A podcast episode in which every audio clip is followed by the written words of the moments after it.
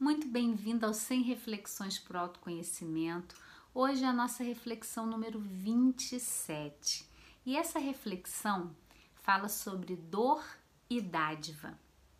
Existem duas maneiras da gente lidar com as nossas feridinhas sagradas, com as nossas dores da infância, né? Uma delas é a gente passar o resto da vida se vitimizando pobre de mim, tá vendo? Eu, eu, sou assim porque aconteceu aquilo comigo, aquilo que fizeram comigo, por isso que nada dá certo para mim.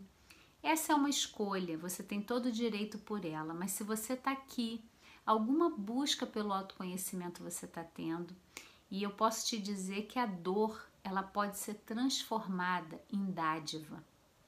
Muitos dos sofrimentos nós não precisamos, na minha concepção, é, crescer pelo crescimento, pela dor. Eu não acredito nisso. Ah, a gente tem mesmo que sofrer para aprender. Eu não acredito. Mas quando eu passo por uma dor, por um sofrimento, com certeza eu vou usá-lo para o meu crescimento e não para me vitimizar e não para diminuir a minha força. Eu sempre me pergunto quando algo está acontecendo comigo que é difícil, por que, que de algum lugar eu estou escolhendo essa situação? Eu me coloco como protagonista. E não é fácil, porque é muito mais fácil a gente dizer o outro fez isso comigo, mas é ele, mas é ela, mas é ali que está a maldade, a perversão.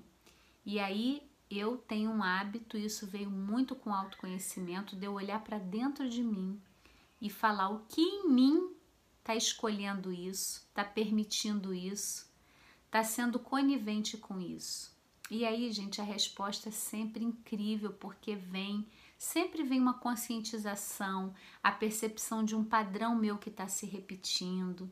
Então, reflete, para um pouquinho e sente se você estiver vivendo uma dor hoje. Qual é a dádiva que está escondida por trás dessa dor? Sempre tem algo para a gente fazer para transformar.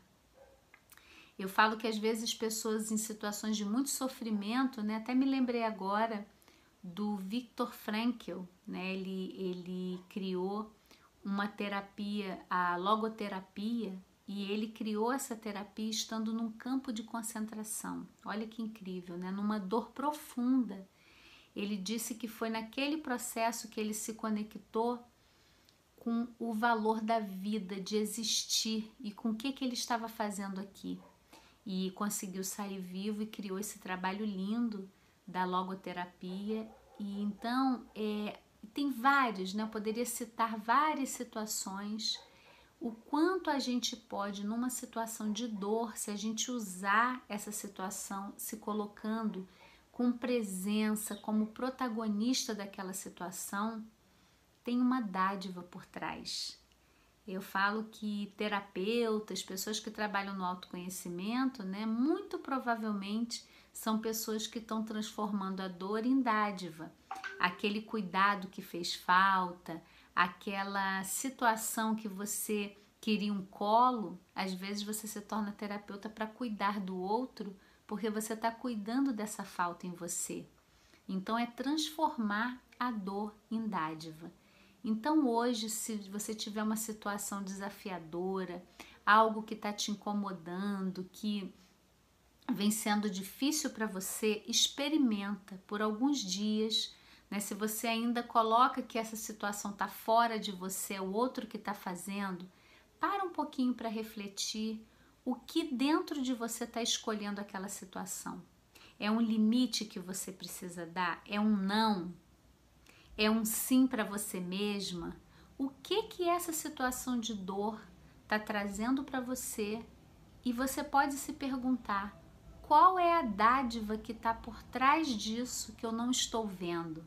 E deixa essa pergunta para o universo e que a gente possa que cada uma, né, falo planeta Eva, nessa missão de cultivar as qualidades femininas, que a gente possa realmente resgatar a nossa amorosidade, não uma amorosidade passiva, uma amorosidade consciente, por escolha também.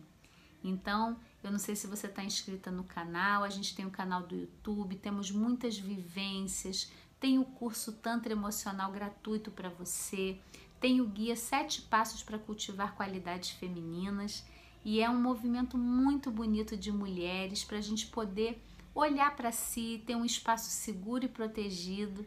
Então eu estou aqui e que você, se você escolher esse caminho, é só você vir participar do Planeta Eva, se inscrever, fazer as vivências, participar das reflexões e a gente segue juntas no autoconhecimento. Até o próximo.